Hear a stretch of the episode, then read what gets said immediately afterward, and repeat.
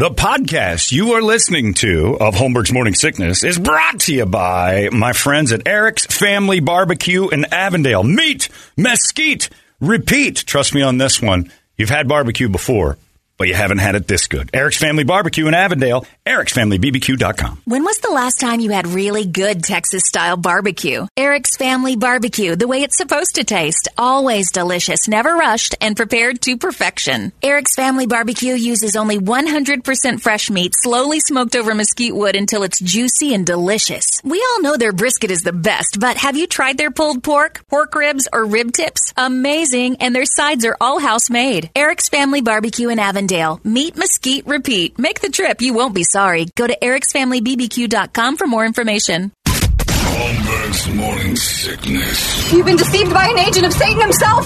He's evil. Sitting right here. Come on. No, no, he's not. He's not evil. He's just a bit rude. 98 Uh, I got an email from her. This is fantastic. You're going to like this, Brady, especially because you and Kir- uh, Kirby and uh, Ronnie are all finger effing each other's food all day. My wife and I are divorced now, John, and I'm so glad to hear what you're talking about. One of the reasons is she kept touching my goddamn food. Every time I had a plate, her hand or fork would come reaching over to mine.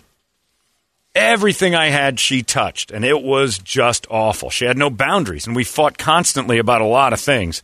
But a huge thing she hated about me is that I didn't share. And I said, You don't have boundaries. Also, her sister blew me and she found out. But her hands on my food was the big issue. Yeah. At least for me, Bruce.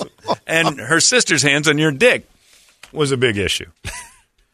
My mom drove me nuts reaching What? over there. oh, jeez. That was not a good segue. Nobody likes my mom after the last thing you hear is my hands on a dick, and then you say my mom. Nothing should have sparked a memory of your mother. When she'd put her hands on my food, That's close enough for you. Yeah. Uh, Brandon says, I will only let my wife share popcorn with me because we have exchanged worse. And I understand that you swap body fluids with your wife. I'm yeah, I got no beef on the popcorn. Okay, but thing, I'm just asking the question, and I know you have no beef with it. Why is it only okay with popcorn then? That's my only question. Because Yeah, any where other do I food, draw the you draw the food at, or line at every other food. Pretty much. if much. she just reached over and touched it, you'd be mad. Not even taking it.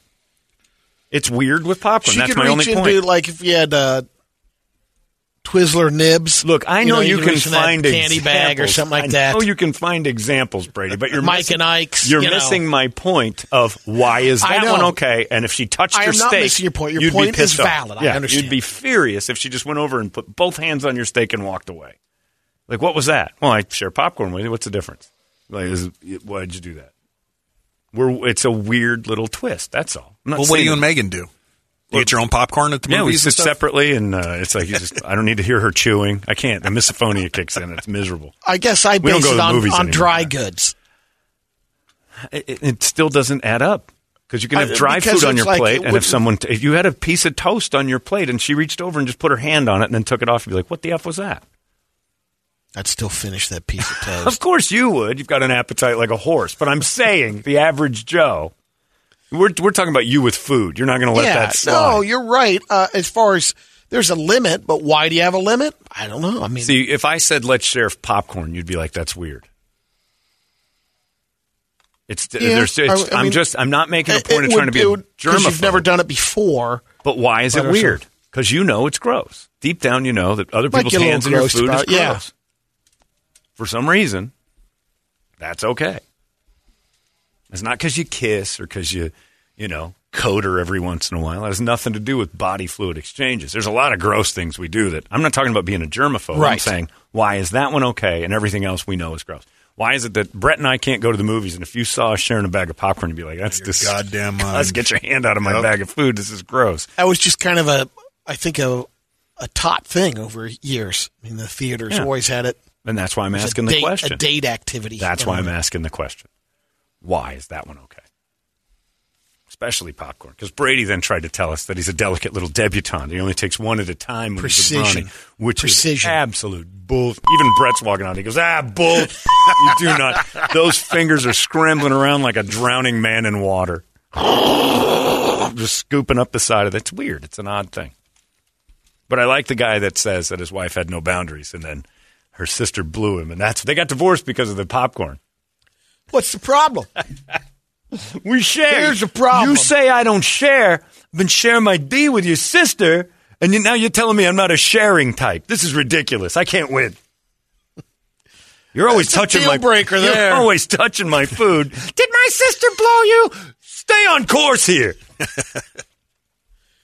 It's all you. he tried to tell me, good on you, Holmberg, for telling everybody eating popcorn in the same bag's gross. Also, got a blowjob from my sister in law. That may have also been a problem. That's hilarious. Yeah. The whole family evidently, has said Keith says, the whole family evidently trouble with boundaries.